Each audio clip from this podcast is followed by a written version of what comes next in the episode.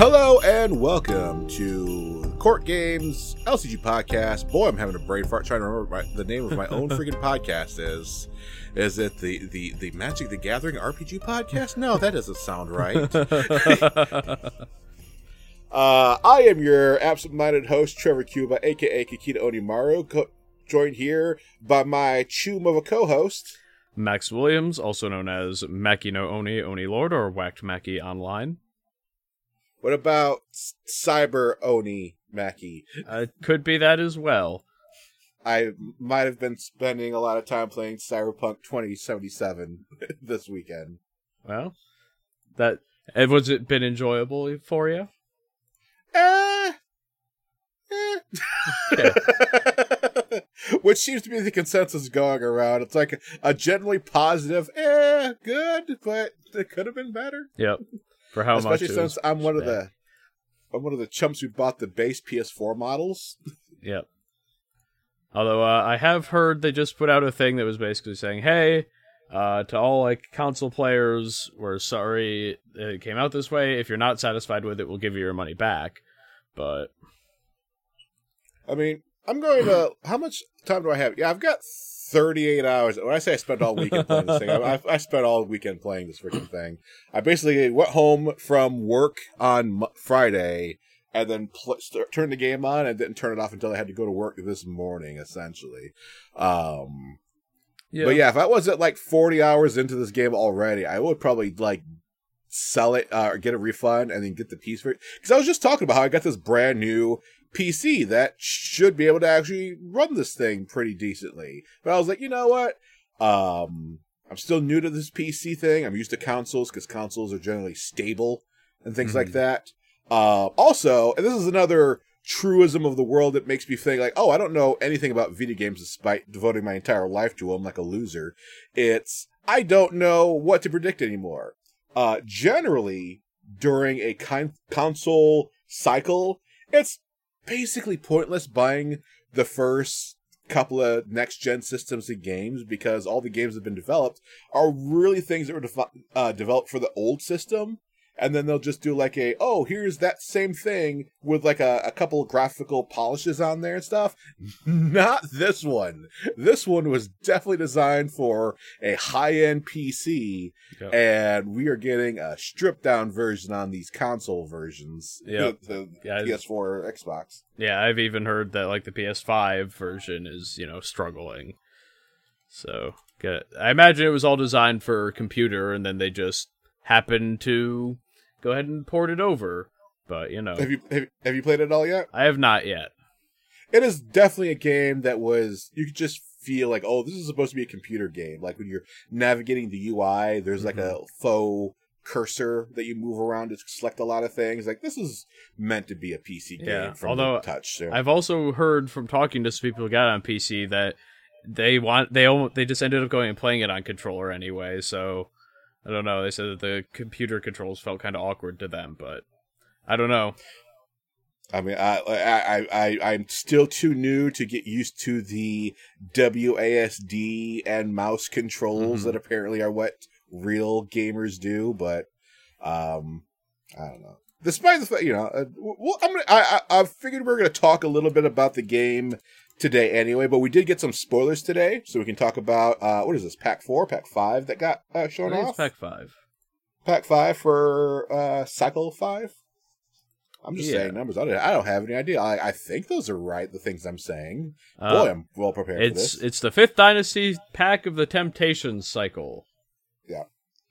Uh, but there's not much there. We we, we normally I would try to come up with. Well, I can't say normally because since we've been doing this podcast, it, we've been in a oh hey we just conveniently get a new cycle of cards to talk about or something will happen every week and that like literally the moment before recording something will happen. it's like oh hey we've got content for this week. Yep. Um, this is different because we know there's going to be the rules update coming out this Friday. So it um on top of like the current, there's no tournament season going on right now. Um, even uh, the the fan run events like the Clan Wars is over. There's nothing really going on right now to keep abreast of.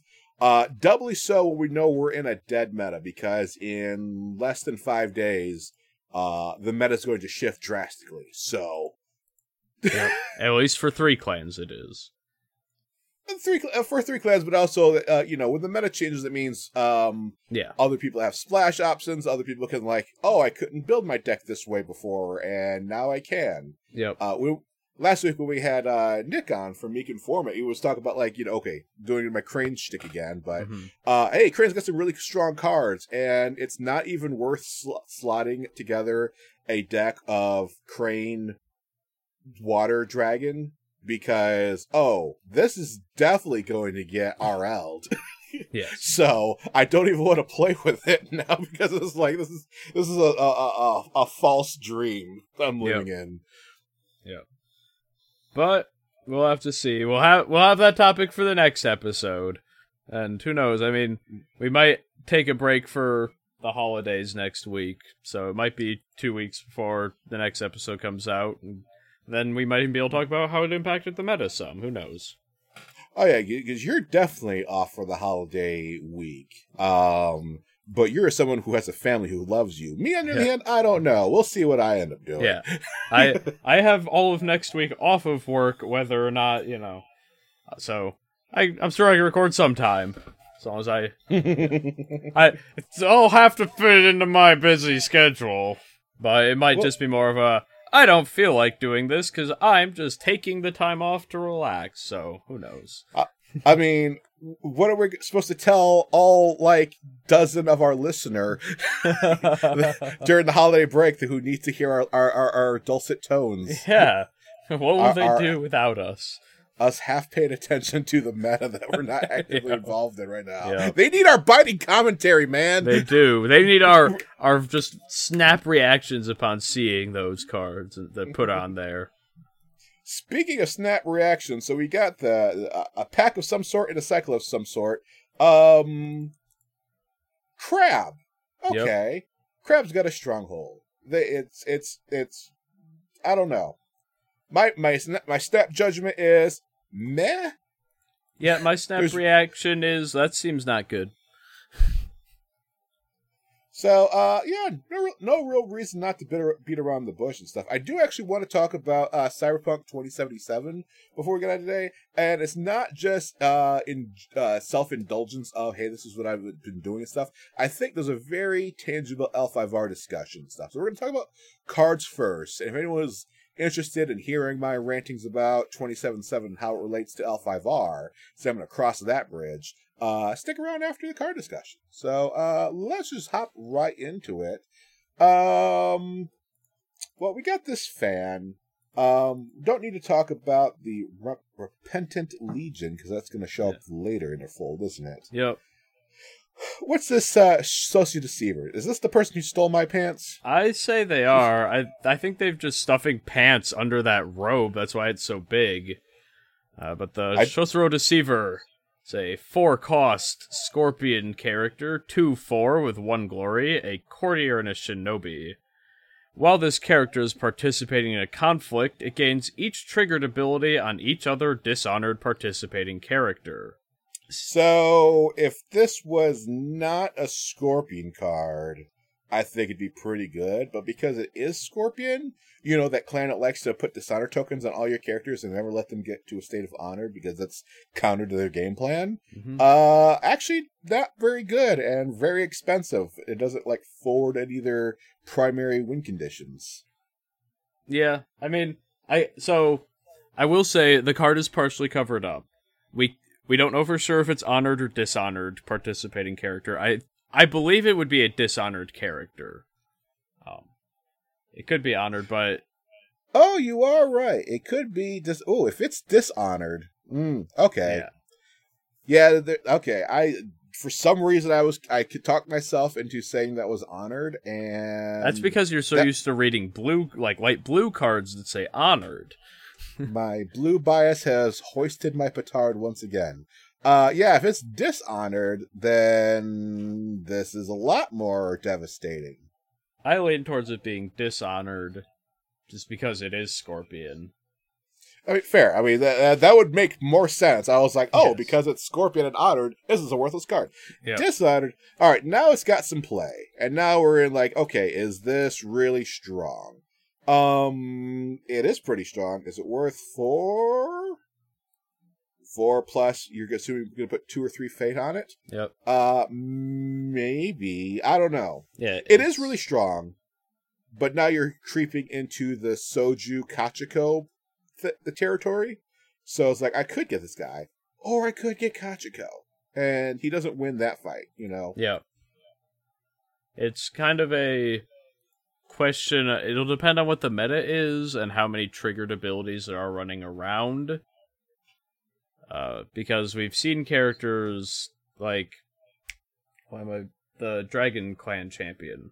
Higashi Sumiko No, or the- uh, the Toka- cha- Togashi Yokuni. yeah, Yokuni, who has been able to copy people's abilities for the entire history of the game. Um, he's he was really strong for that when he came out. I don't think he sees a ton of play uh in the current meta. Yeah, Yokuni gets around a little bit better because, uh, well, one, he can just take whatever he wants to, but uh, also Yes. he's a big, beefy person, and um, being a Shugenja weirdly gets him into to a lot more shenanigans than he had any right to do.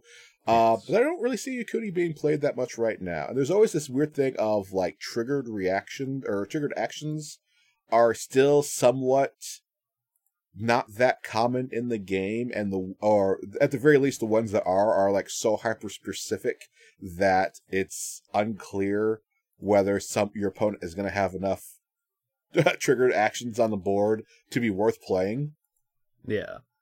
I think that this guy exists for a certain meta that we may have. I think right now he just asks for too much of an investment for Scorpion into their dynasty for somebody who's not that good of stats at a base and may not do anything aside from just be a expensive courtier.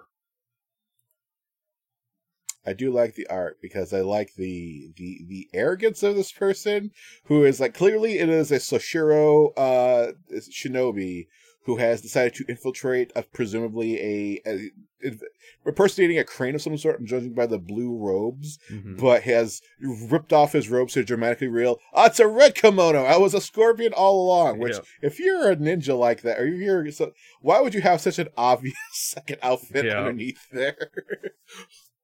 Unless the idea is to like present as one person and then like go to a different room and immediately present as a different person. I, I guess there's an angle, but yeah. I mean, maybe he's just like, this is flavor text is when you are but one face in a crowd of many, you are everywhere. So maybe he's like running around as a crane at this party, like, yo, what up? How's it going? Hello, friends.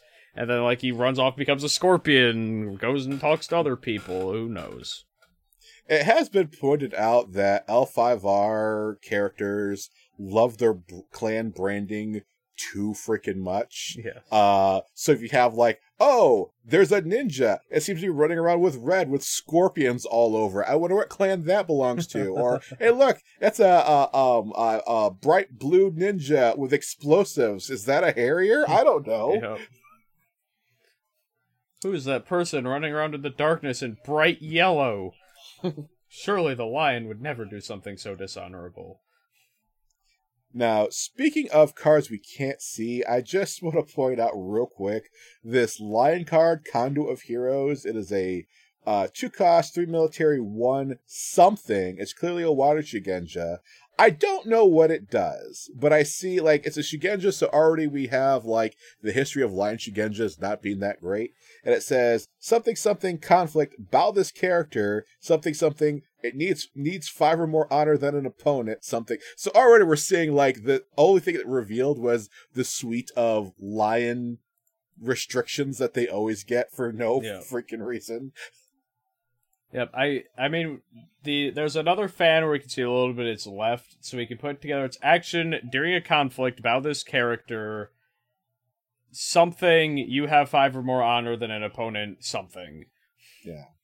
I mean, so it's already like two restrictions on this character, which granted it's only a two coster, but man, that ability better be baller Yeah, for all this restrictions. yeah. I uh, Uh, some I I I'm surprised that it's not a two one because Lion for a long time have had the theme of two cost two ones, hmm. but they they this character's got three. Yeah, I mean, give it three military. Give me more of a reason why I would not want to bow this. Yeah, exactly. Although, uh, I think based on what we can tell, this character does not have to be participating to do it. Whatever it does. Uh, yeah, whatever it is, it does. we don't know what it does. Nope. I'm I'm just more commenting on like, man, those lions still need the these uh these Yeah. like restrictions they just get for no apparent reason. Just Uh, for being lion. Those powers that they tend to pay all these restrictions for never seem to be much more powerful than like standard actions, you know. So yeah, uh, it's just the lion tax, I suppose. I guess so. Um, something we can see much more of is this dragon card. It's an attachment. Uh, let's call it Phoenix Tattoo. One cost plus two plus two. Tattoo, fire role only. Attached to a character you control. Something something character gains the tattoo trait. Something something restricted. While attached character is part something something or conflict, each other participating character gains pride. Um, Looks like while it's participating, everybody else has pride. Yeah, and I mean, the character you get, get gains tattooed. Yeah. Um, I like the one for two, and like I, I feel like it has restricted just because the new Dragon Stronghold gets to cheat an extra restricted card in for free, but it doesn't Mhm. really need it, seeing as most tattoos don't get that. Yeah. Uh, my bigger thing is, oh, it's got pride, which is, in my opinion, the worst keyword ever. So I think the strength of this card, the character itself doesn't get pride. Um, and what you can do with it, 'cause it's also stats, is if your opponent has a bunch of like little weenies and they're attacking into somebody, you can drop this and dishonor everybody they have if you win the conflict. Oh, so all of my characters get on. if I s- uh, win, all my characters get honored. All your other char- participating character gains pride. So that's mine Oh, and no. yours. Oh no, that's that's a that's a game changer. Mm-hmm. Um, because now, uh, wow, I was ready to just uh like get rid of this card altogether. That automatically opens a lot of things. Uh, Scorpion could use this to just well, don't bring money characters into the battle, or they're just going to dishonor everybody. Um, honor runners can use it to uh honor all of their characters. Um. And you- Yep. my, my my my perpetual Crane's perspective, like Crane have a lot of cards that like hey, if I'm honored or you're dishonored, I'm gonna mess you up. Um, you know, if you want to get you, you ever want to get thrown off a bridge, Yep. Phoenix Tattoo lets you throw people off bridges. Yep. Wow. Okay. So yeah, I, I guess reading the whole card there, even though we can't see it all, once again helps me. Clearly, I did not read these things. Yep. Uh, this is two for two. You have like completely flip flopped my opinion on a card It's okay. by the power. You know, reading is in fact fundamental. I can read between. I can read underneath the crab cards. Well, fair enough. Why don't you use your your your your, your superior powers to tell me about your new castle Okay. that I forgot about? the new castle is the Castle of the Forgotten. It is. Who are the forgotten? The Forgotten are the berserkers of the crab who have fallen to the Shadowlands taint and fight beyond the walls of the crab to cleanse themselves of the taint in an act that will ultimately kill them, but when they die, they will be pure and their spirits will be reborn. See, if I ask you who the, who is the castle forgotten and who is the forgotten, you're supposed to say, "I don't know, I forgot." I, okay. I set Edit, you up for the edit joke, that and part hit me- out. and you hit me with actual lore. For the Forgotten, well, I can sum it up with lame people who would want to get rid of the taint. Come on. I mean, clearly not the crab because they're filled with it. Yep. Uh, but the Castle of the Forgotten is a new stronghold for the crab. It is a castle. It gives plus two to your province strength. It has 10 starting honor, plus 7 fate a turn, and 9 influence.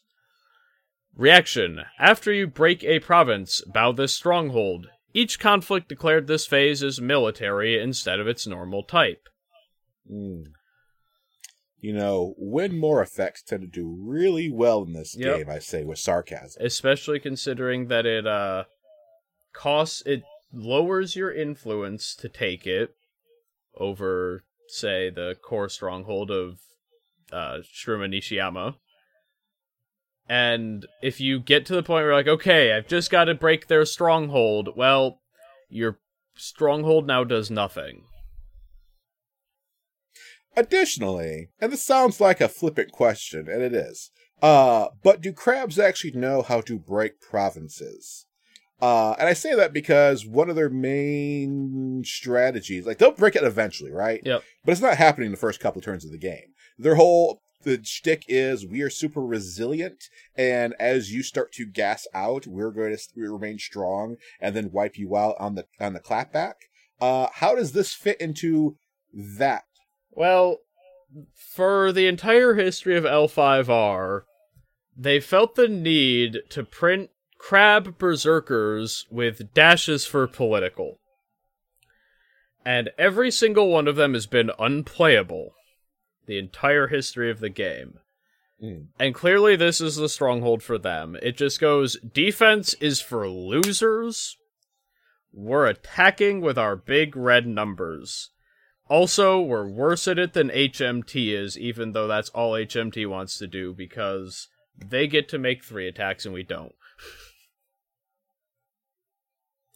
So, Yeah, it doesn't. yeah, there's The- It's mm, yeah okay. So I guess the way the L5R does work, it you essentially I'm using like make believe terms right here, but you have two attack tokens. One is just military, and one is political. This just turns all tokens air quotes. It's not a real term, Yeah. but it turns all your fake tokens into red military tokens. Then okay, Yeah.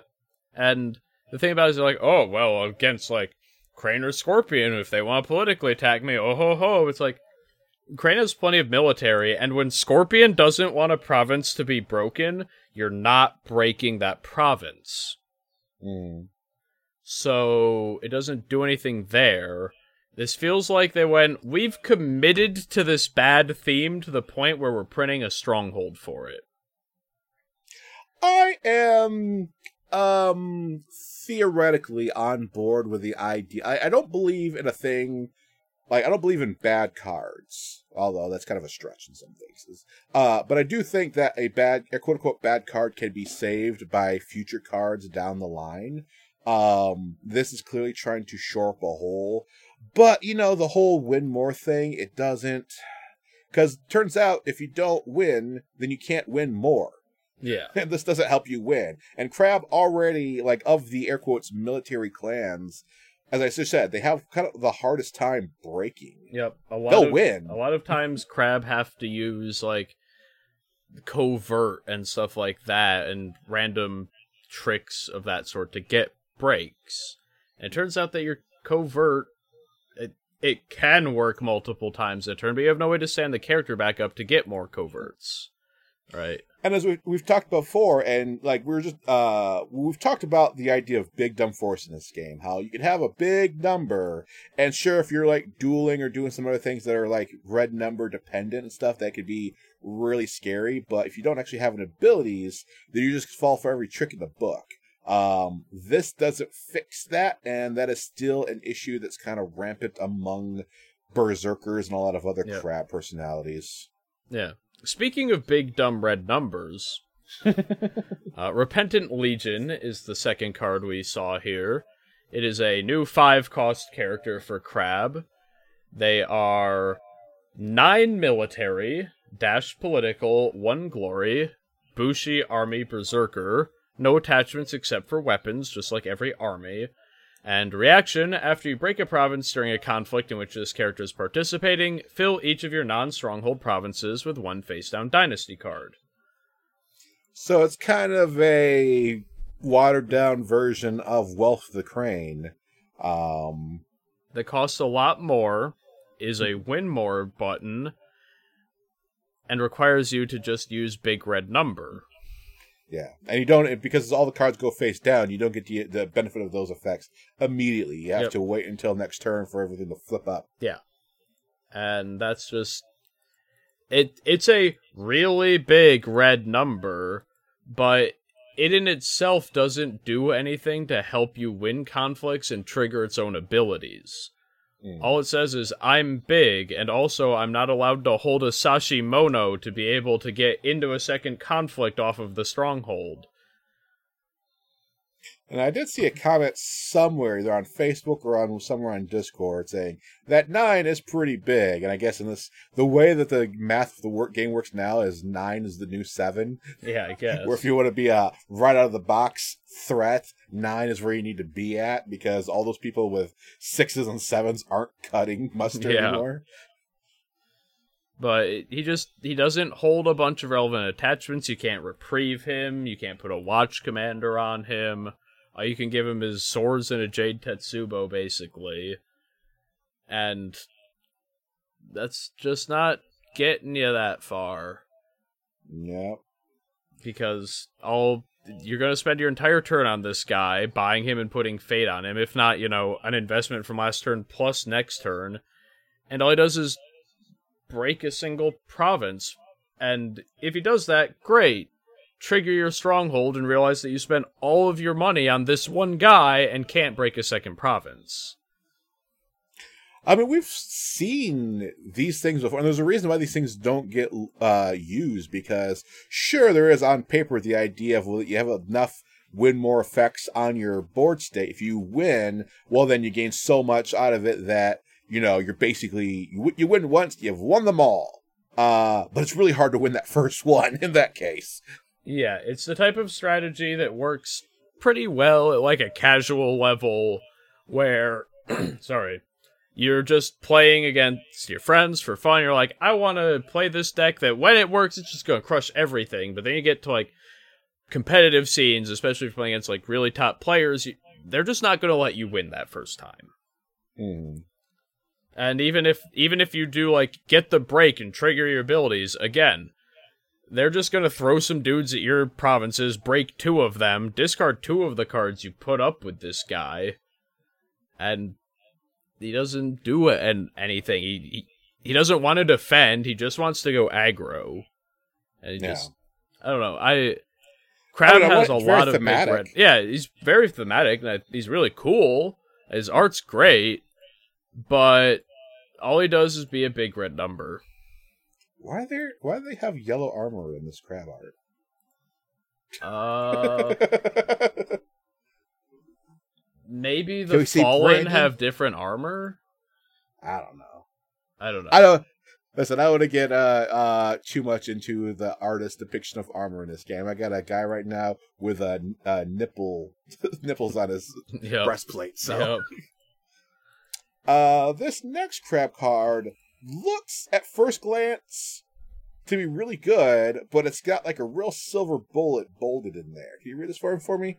Yep, this is Battle Meditation, a new conflict card for Crab. It is an event that costs zero and has one influence. There are three whole Shadowlands characters in the art of this card, so you know that it's definitely an amazing card uh, reaction: After you break a province during a conflict, if you control a participating Bushi, ca- or sorry, participating Berserker character, draw three cards, max one per conflict. Okay. So this is like Spoils of War, but on steroids, mm-hmm. which would be really cool. Now, granted, we were just we just did this whole spiel about how win more and like having to break a province already is kind of like ho hum, but you know, drawing three cards, like this is the reason why Spoils of War is played. And this is that but better. But you need a berserker to trigger it. And yep. berserkers suck. And you have to break. Spoils of War yeah. you just have to win. Oh yeah, you're right. Yep. Oh, okay. So this nets you one more card for having two more restrictions. So let's see. Uh, I got a list of berserkers up right now. Let's see. We've got Butcher of the Fallen. He's pretty good. Uh, yep. Crisis Breaker. He used to be good, but he's he's mostly just movement shenanigans and he straightens yep. himself with someone. Uh, Damned Hida. That's that new one, isn't it? With uh, a dire. Yes.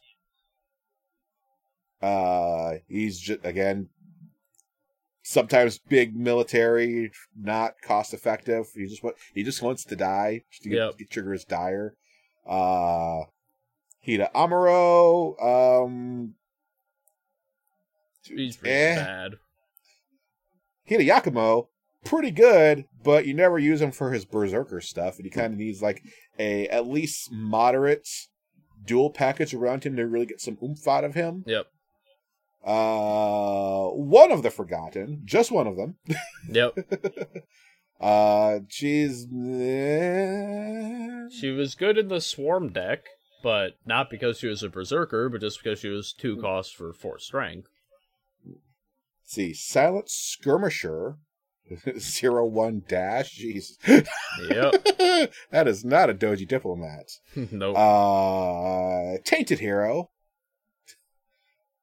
nope. It is three for six, but also needs to sacrifice himself. That's blah. Yep. And my favorite guy who never gets played, and it's kind of like the poster boy of like why everything is wrong, Vengeful Berserker. The guy who literally starts quadrupling his strength, so after like two or three effects, he can like be like a twenty-four by himself, Yep. and he is considered unplayably bad. Yep. He just doesn't make the cut. And let's see. Out of all these characters, we have. How many have political stats? Uh, it looks like a grand total of three of these guys can walk into political conflicts, and they have a grand total of three political between all three of them. so, Well, I- you do have Seal of the Crab, which I guess you could give um, uh, what do you call it, Berserker to any of your people, but we've is that we've seen people try to make seal decks work before, and they usually lead to like one let go, setting the whole shebang crumbling apart. Yeah, the only one that's been successful at all of all those seals is Seal of the Monk on a Dragon. Yeah, And that's just because it will like worked on several very specific things, but not too too much. Like the deck didn't fall apart without it, though. yeah, and it, it specifically enabled you to be like, I play a card, I play Seal of the Dragon, Void Fist you home. Hmm.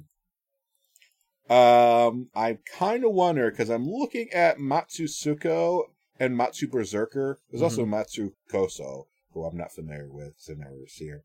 Um, kind of wonder if Lion might just like throw this off as a cheeky splash card. Maybe.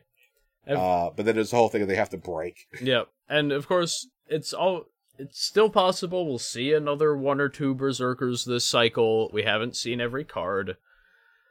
So it's possible, but if Repentant Legion is what I am supposed to base my expectations around, I'm not hopeful. I think the current crab deck will just stay as basically it is. With Yeah. the what's it, Kyuden Hida? Yeah. Because the the ability in Kyuden Hida is insane and it it just works for whatever deck you're trying to do. Yeah, I mean, like, Crab does have a kind of weakness for political attacks, but I don't think the numbers exist in such a way like, oh, if we just eliminate the political conflict phase of this game, then we're going to have a huge advantage. It doesn't quite work out. I mean, you're not putting up more red numbers than Lion. Yep. Uh, you're not putting up more bodies than Unicorn. Yep.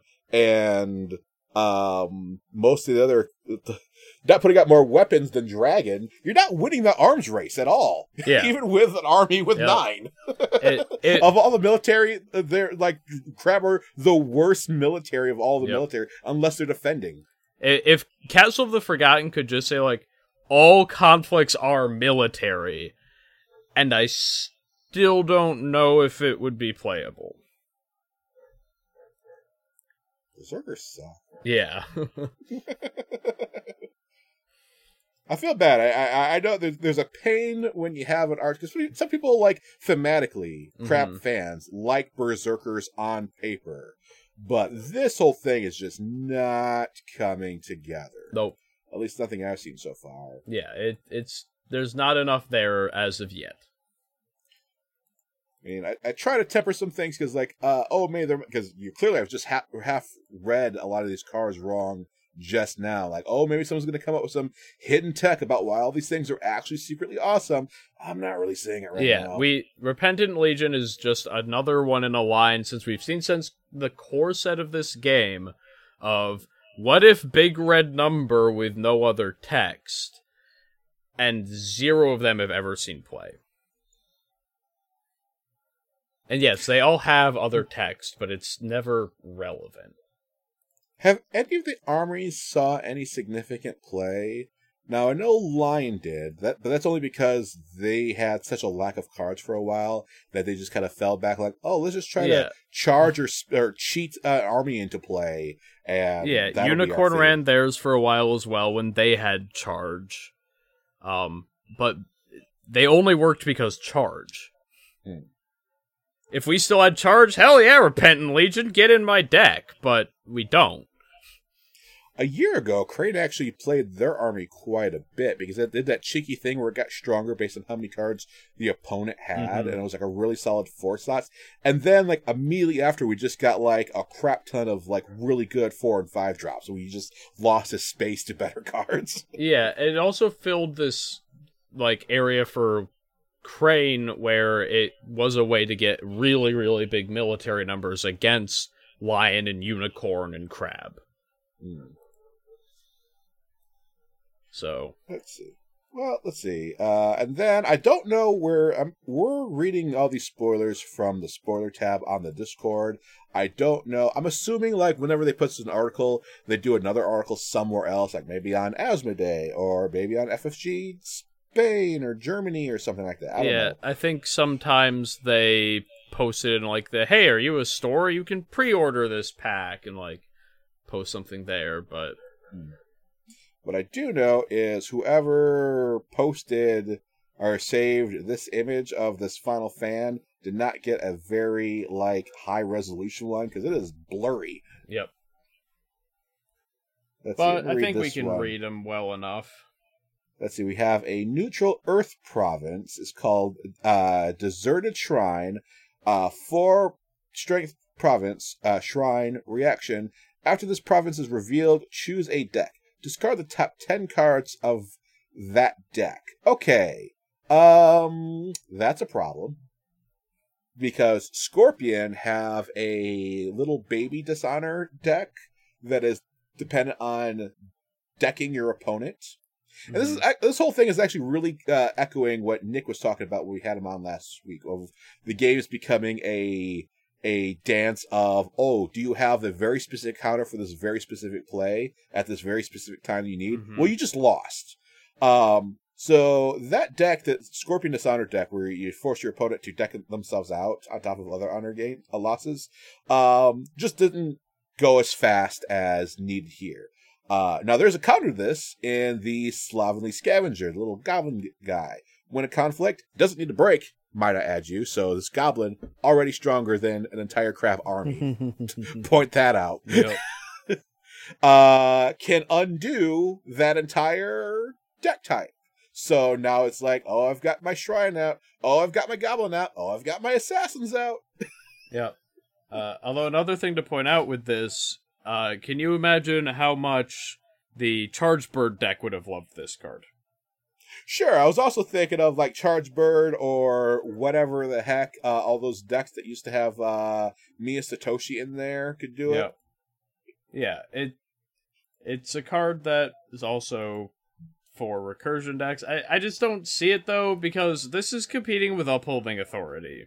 Yeah, And yeah. As the Earth Province, Earth Province, uh, er, as the Earth Province, it's got upholding authority and City the Rich Frog, so it needs to be doing something muy special.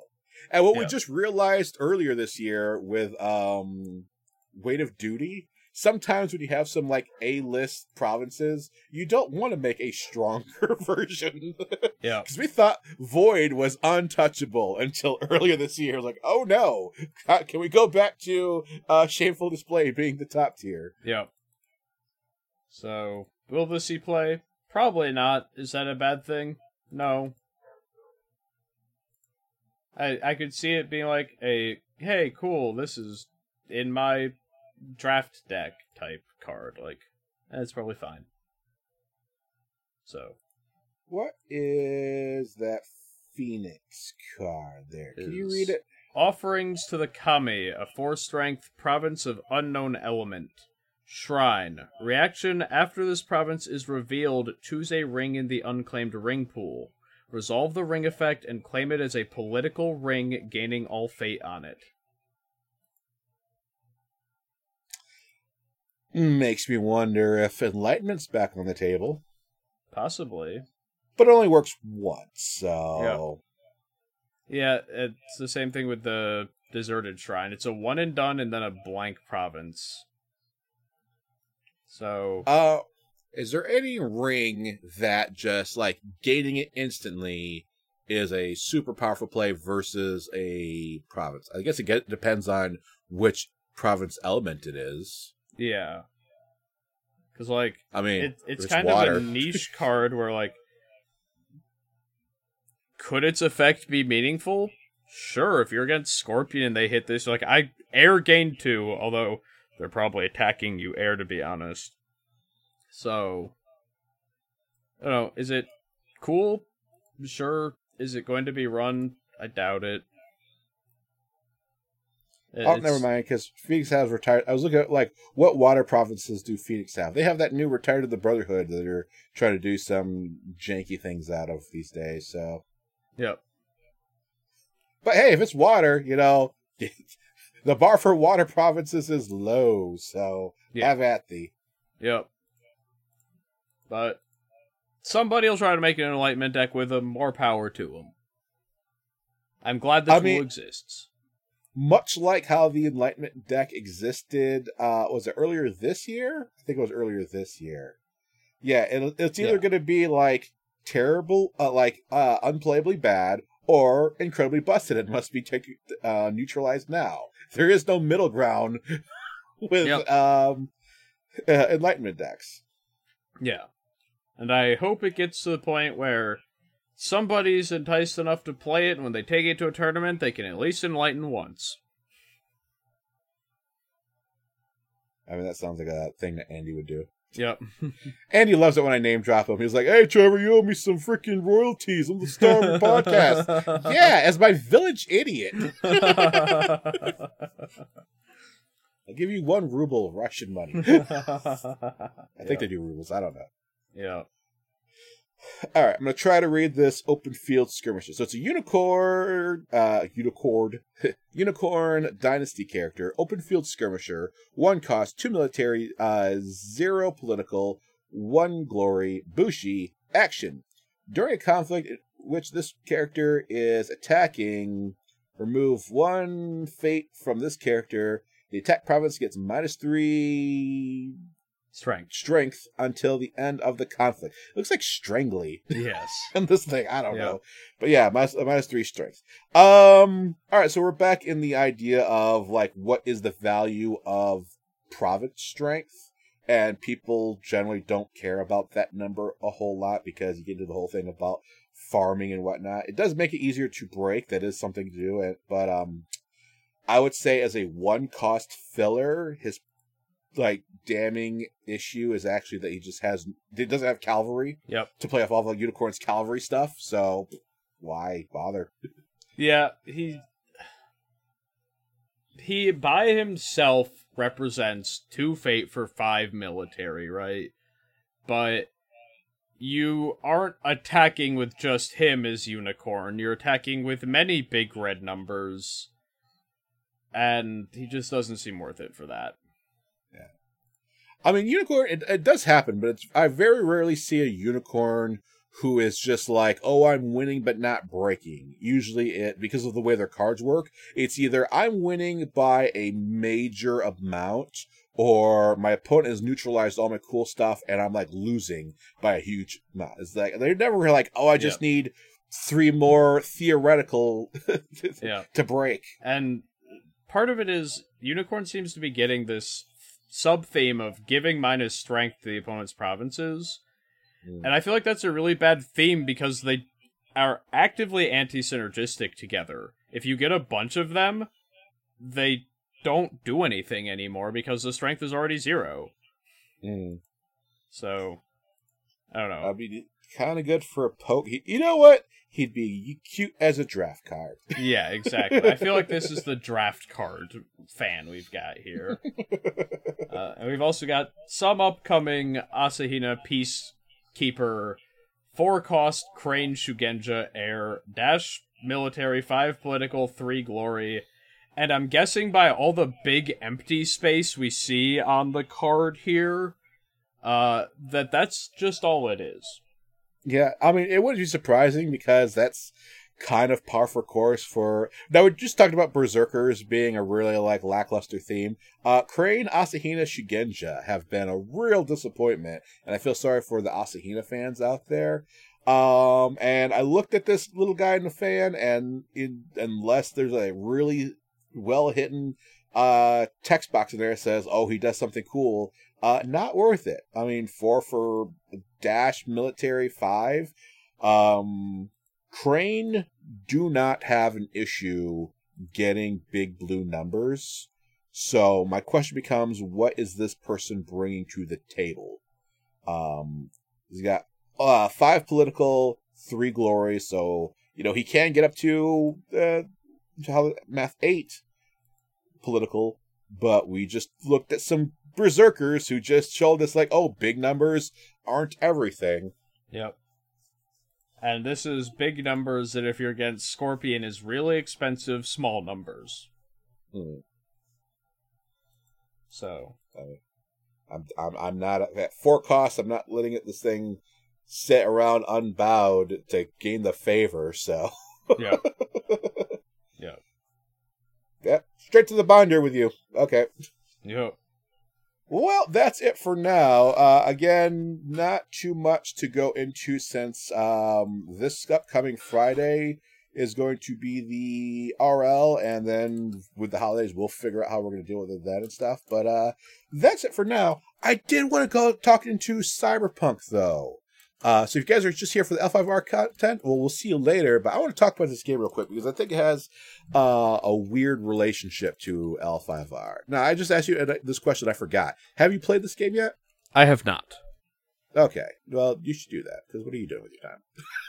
Uh, painting miniatures. See, exactly. Doing something even more nerdy than playing the most popular game in the market right now. Yep. Uh, quick review. I was just saying earlier, I overall enjoy it. Uh, it's the PlayStation 4 version, got some issues. Um, and overall, it's like not every aspect of it is like good enough, but you can see how it could be better.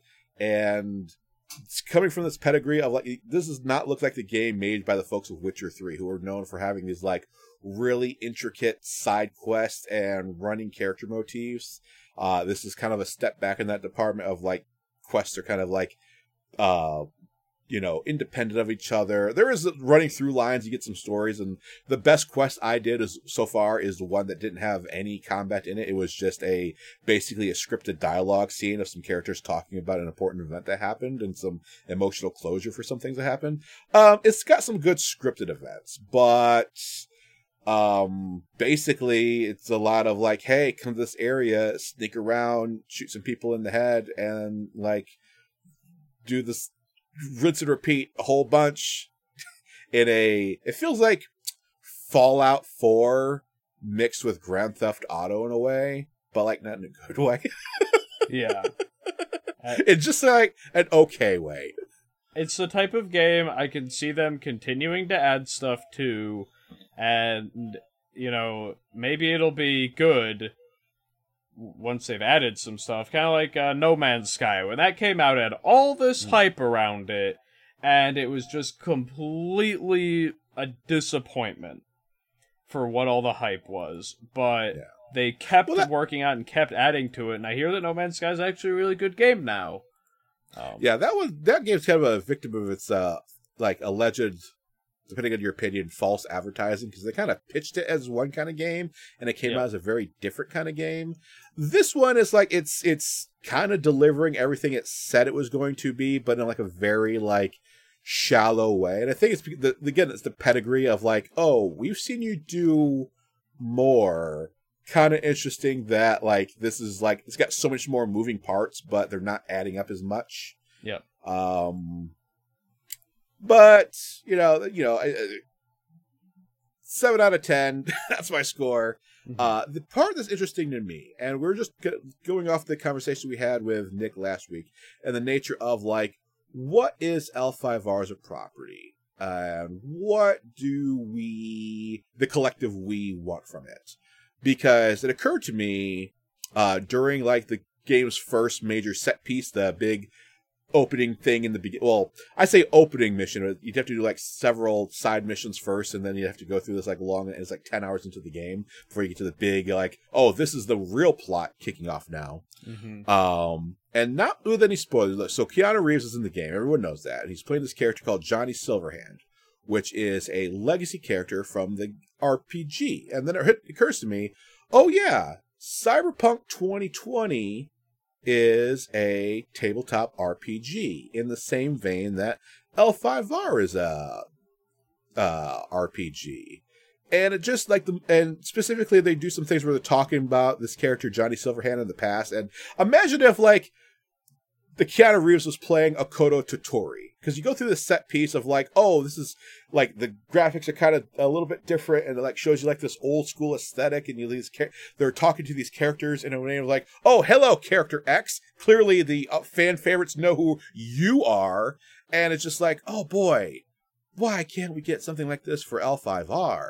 And it's a Mhm. bit of me being um kind of a whiny, like I want more kind of thing, but in a world of so Game of Thrones, even though everyone, the whole world's forgot that Game of Thrones existed, yeah. uh there's a hole in the media world for something like that. And L5R has often been called the, you know, Game of Thrones, but with samurai though. And now we have CD Projekt Red like grabbing like an old RPG from back in the day that has like a cult following back here and stuff like, oh, L5R is a small RPG with a cult following, and guess what? Samurai are a thing that's super popular. Way, like the, the it- started off with uh, thinking like this game has like a massive like Japanese influence for good or ill. That's a different conversation. Um, but like, why can't we get? And the mo- but moral of the story is, what is FFG slash Asmodee trying to do with this property? Because I think it could do so much more. Yeah, that's very fair. Because, especially as they've almost downsized what they're doing with it. I mean, there is a degree of like Asmodee slash FFG is trying to get sold or bought, or I don't know, understand the business lingo of all of that to figure out what the heck's going on there. But uh, yeah, there's some sort of business thing going on where they're trying to like diversify their portfolio or something like that. But um, yeah, I want, and there's people who we talk to all the time that we know care about L5R a whole great deal. But I always wonder, like, how much does you know faceless entity Fantasy Flight Games slash Asmodee do they care about? You know this property and this community and stuff because we've seen before, uh, even before uh, their massive layoffs, or maybe these things are hand in hand and stuff. But they'll just axe a property they're Yep. just like, eh, we don't care about dealing with this anymore. Um, they've been accused before of like they really like to launch a game and hate having to f- do the follow up of like supporting a community and like uh, keeping it uh, energized. They much more like to launch a new thing and then let it like kind of putter out on its own. When any of these things that they do could like easily become like much. They're pretty big communities. They could be much bigger Yeah, with some support. I think a lot of us would love to see that.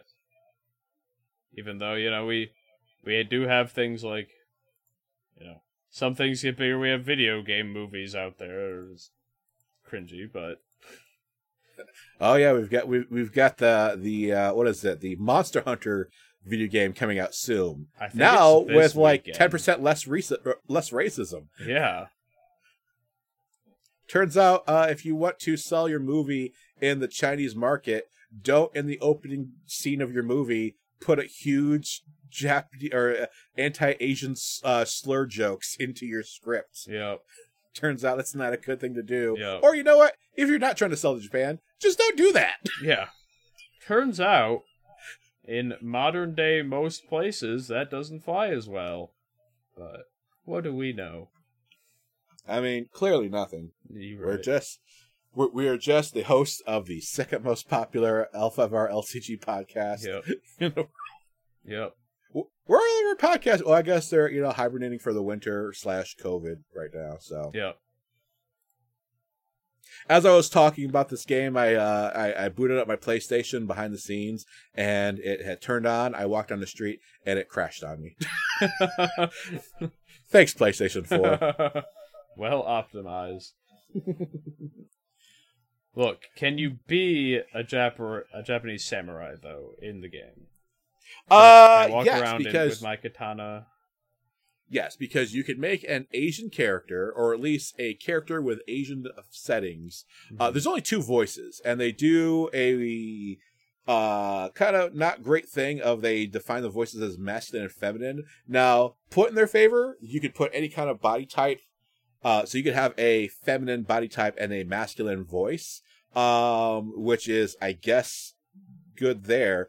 But you know, if you're if you are if you're socially aware enough to know that that's the thing people want, you should also know that some people don't even like those kind of labels. So that's also Yeah. a take I against them. So I will say, at least they are trying.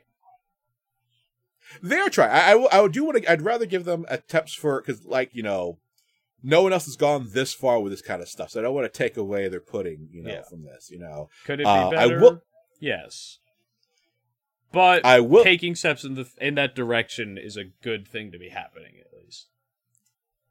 Uh, I will say that uh, um, you know, uh, I, I'm not affected by the masculine feminine voice. I am affected by there's only one, ma- uh, uh, or there's one voice for uh each, and the, my character, who I made a black character, is like it, this is like the most whitest sounding character ever. Mm-hmm. So. Yeah, And I'm a black person who sounds pretty white and stuff, but you can, I don't sound this white. Like this guy is just like white. yeah, and th- I mean the games have had d- different character voice options for years now. Maybe they Yeah, well- maybe they didn't want to pay enough actors to fully read all of the script. It is just right. Yeah, the the games where you have like multiple voices are ones where your main character only makes like a handful of statements every Yeah. once in a while, like at your Saints Row or some of Yeah. your RPGs where it's just like, Ugh, Yeah. what's in that box? Kind of thing. Yeah. Um, Yeah. this is like this is like fully voiced, but so I'm gonna, actually going to go back to The Witcher on this one. So Witcher three, you play Geralt of Rivia. Now Geralt is a very like quantified character. You're not so much as creating your own Witcher. You are definitely playing a pre-existing character who has pre-existing like moods, but like in a spectrum. So if Geralt is playing is feeling particularly charitable right now, you could play that. Or if he's feeling grumpy right now, you could play that. It's still this like Geralt sphere, and but it still feels like uh, both like it's an independent character and also a character influenced by you and your choices. This Mhm. game is, despite the way you know the gendering and the the ethnicity of behind the voice and everything like that, uh, it's just like there's a character who's already built. Like V is the main your protagonist's name will just answer things questions in a way that are like very much this independent character, but I made a character, but it's like, but it's a different character, right? There's a, there's some sort of like disconnect right there. You customized an existing character. Yeah, the customization doesn't even make sense because the game's like first person. Yeah. you rarely see yourself, so it goes into like, well, why am I doing all this stuff to see what I look like and adjusting my penis size and what sort of genitalia I have? Yeah. Uh, it doesn't matter. Yeah. Uh, even like the hilarious glitches where people have penises that are like glitching through their pants and just kind of wiggling about. It's funny, but it doesn't actually come up, you know? yeah. If I have like uh, a character with a major donger and like a, a lightning bolt as my landing strip down there, I want one character in this game to freaking take notice and like, hey, that's a nice dong you have there. yeah. Yeah. 2021. I demand more games to complement my penis size. Exactly. I need that yeah. as a gamer. Yep. I need to get that from somewhere, okay? But um, uh, the entire time we're talking, it's just now loaded back up all the way and stuff. Um, but yeah, that's just my kind of um. Right, because it, it it's more like the, these uh, scenes. I don't want to spoil it and stuff, but every time it goes into the air quotes legacy characters, like I don't know anything about Cyberpunk 2020 or the Cyberpunk general TRPG lineup and stuff, but the game takes a pause whenever that kind of stuff comes up, like oh, it's that character you know and stuff, you know. Um, there's a scene where, like, if I was put a parable, you know, I'm Keanu Reeves is playing Akodo Toturi, and then he's walking down a hallway and stuff's like, "Hey, Kachiko, come on, we got a job to do." Like, all right, let me grab Daidoji Uji and we'll just go do this. Mhm. And they have this like big hero moment going on and stuff. Like, oh boy, like I'm sure that, like there's a fan of the old thing going on right now. Like, oh boy, I'd really appreciate that. Mm-hmm. And I've always wondered, like, people will. So, L5R started, it had its birth in this early to mid 90s. Uh, there was this, um, this was like before you were born, you little baby child. uh, there was this, uh, Asian boom in media where Japanese and Chinese things were like, uh, specifically in media, so like samurai movies and kung fu movies were really popular. Um, and it's kind of like the birthplace of L5R. It's the same like kind of thing why, why there's so many like Japanese influences in Cyberpunk 2020, 20, uh, 2077, this game.